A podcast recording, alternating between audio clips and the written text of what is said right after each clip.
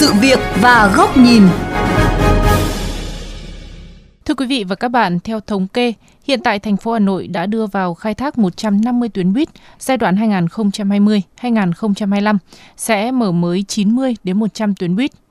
Nhiều ý kiến cho rằng việc mở mới tuyến buýt được chú trọng, song chưa thực sự hiệu quả. Bên cạnh đó, việc xã hội hóa xe buýt của Hà Nội dường như có vấn đề khi ít thu hút được doanh nghiệp mới tham gia. Việc doanh nghiệp buýt Bắc Hà xin dừng 5 tuyến buýt cũng phần nào cho thấy thực trạng này. Cần thay đổi gì để cải thiện tình trạng này? Phóng viên Quách Đồng sẽ đề cập trong chuyên mục Sự việc và góc nhìn ngày hôm nay.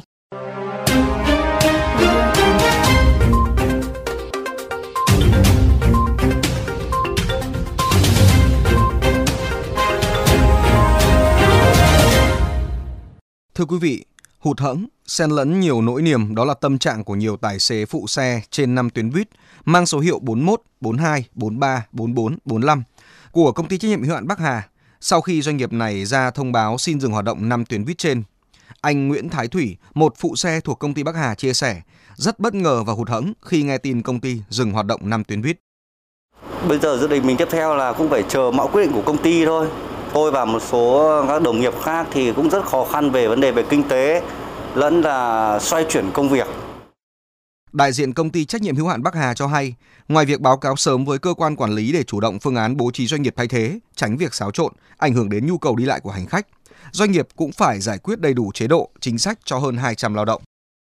Các cái dịch bệnh kéo dài này thì nó sụt giảm các cái sản lượng nhiều thứ hai nữa là vào đấy giá nhiên liệu đều tăng như thế này coi như một gần như một cái đũ kép với ngành vận tải. Trong những cái sóng chung như thế rất là khó khăn về cái năng lực tài chính. Cho nên mình cũng phải rất là thẳng thắn để báo cáo quan quản lý kịp thời để tháo gỡ. Thứ nhất nó không ảnh hưởng tới cục diện chung của ngành vận tải. Thứ hai nó không ảnh hưởng tới cái việc đi lại của toàn bộ nhân dân trong hệ thống buýt.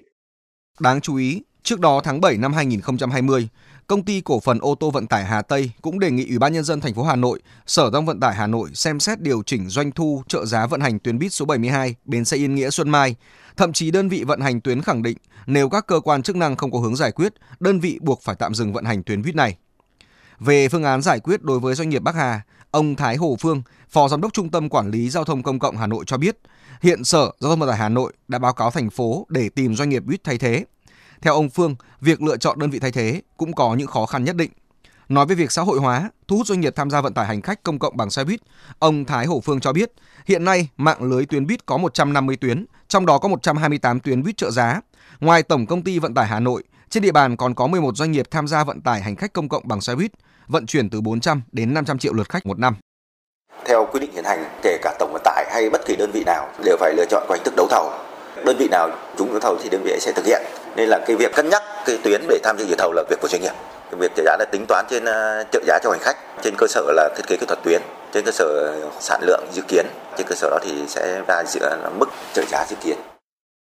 Về việc đơn giá trợ giá không theo kịp thực tiễn, đại diện lãnh đạo Trung tâm Quản lý Giao thông Công cộng Hà Nội cũng cho biết, hiện đơn vị đang tham mưu cho Sở Giao thông Vận tải Hà Nội xin ý kiến các bên liên quan để điều chỉnh định mức trợ giá theo hướng sát với thị trường. Tuy vậy, đại diện lãnh đạo một doanh nghiệp buýt khác đang khai thác 5 tuyến xe buýt cũng cho biết, dù được khai thác những tuyến được coi là đông hành khách, song hiện tại sản lượng hành khách chỉ đạt khoảng 30% doanh thu so với hồ sơ thầu. Theo hồ sơ thầu, nếu sản lượng hành khách không đạt 30%, doanh nghiệp sẽ phải chịu phần doanh thu không đạt.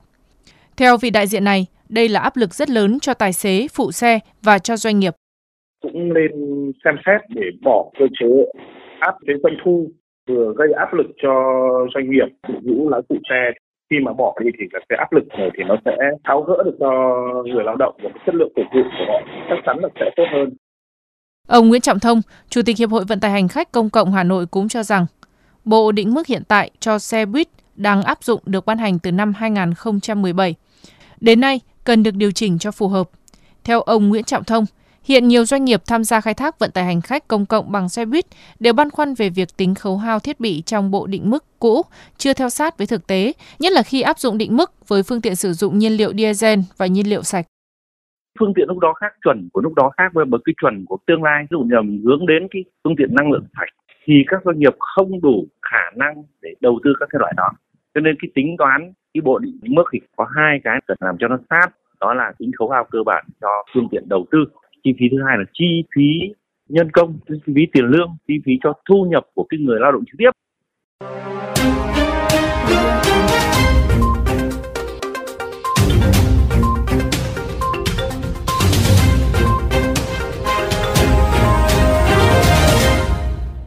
Thưa quý vị, mặc dù mạng lưới tuyến buýt đang ngày càng được mở rộng, tuy vậy tỷ lệ đáp ứng nhu cầu đi lại của xe buýt vẫn chậm được cải thiện.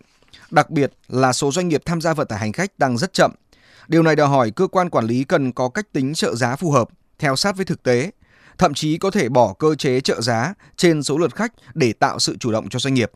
Mời quý vị các bạn đến với góc nhìn này của VOV Giao thông qua bài bình luận với nhan đề Cần bỏ cơ chế trợ giá trên số lượng khách. Trong số 150 tuyến buýt đang vận hành ở Hà Nội, có 128 tuyến buýt có trợ giá. Để vận hành những tuyến buýt này, giai đoạn 2015-2019, mỗi năm Hà Nội phải đầu tư khoảng 1.300 tỷ đồng để trợ giá. Con số này, giai đoạn 2020 trở đi dự kiến là 2.000 tỷ đồng và từ năm 2025 sẽ rơi vào khoảng 2.500 tỷ đồng. Không thể phủ nhận, việc trợ giá đã góp phần thu hút doanh nghiệp tham gia vào mạng lưới vận tải hành khách công cộng của thủ đô, với con số từ 400 đến 500 triệu lượt khách một năm. Tuy vậy, dù nguồn kinh phí trợ giá từ ngân sách tăng, nhưng hoạt động của xe buýt vẫn eo uột, kết quả không như mong đợi khi xe buýt chỉ phục vụ được khoảng 12 đến 15% nhu cầu đi lại của người dân thủ đô. Đặc biệt, số lượng doanh nghiệp tham gia vận tải hành khách công cộng bằng xe buýt cũng tăng rất chậm.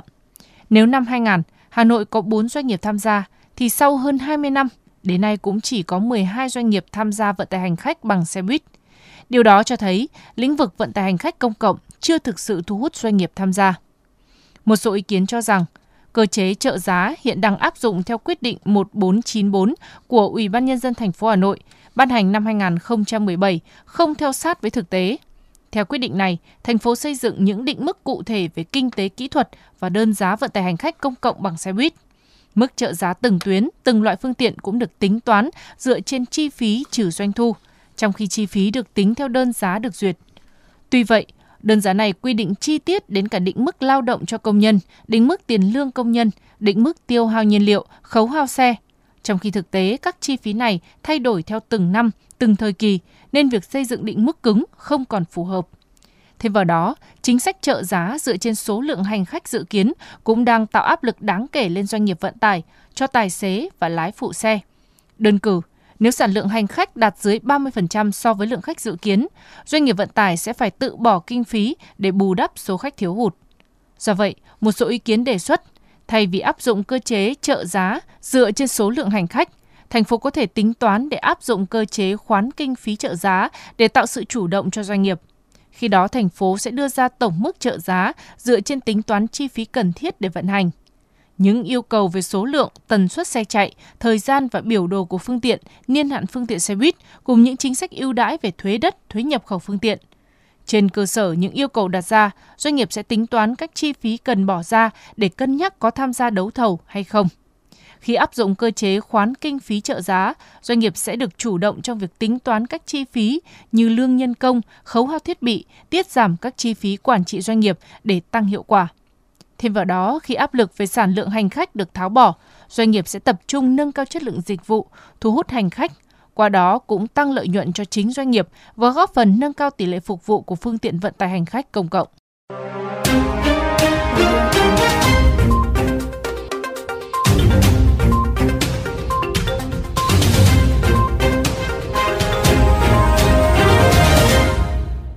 Đến đây, chuyên mục sự việc và góc nhìn với chủ đề Cái chết của Bắc Hà hay sự bế tắc của xã hội hóa xe buýt Hà Nội cũng xin được khép lại. Quý vị các bạn có thể xem lại nội dung này trên vovgiao thông.vn, nghe qua ứng dụng Spotify, Apple Podcast trên iOS hoặc Google Podcast trên hệ điều hành Android. Cảm ơn quý vị các bạn đã chú ý lắng nghe.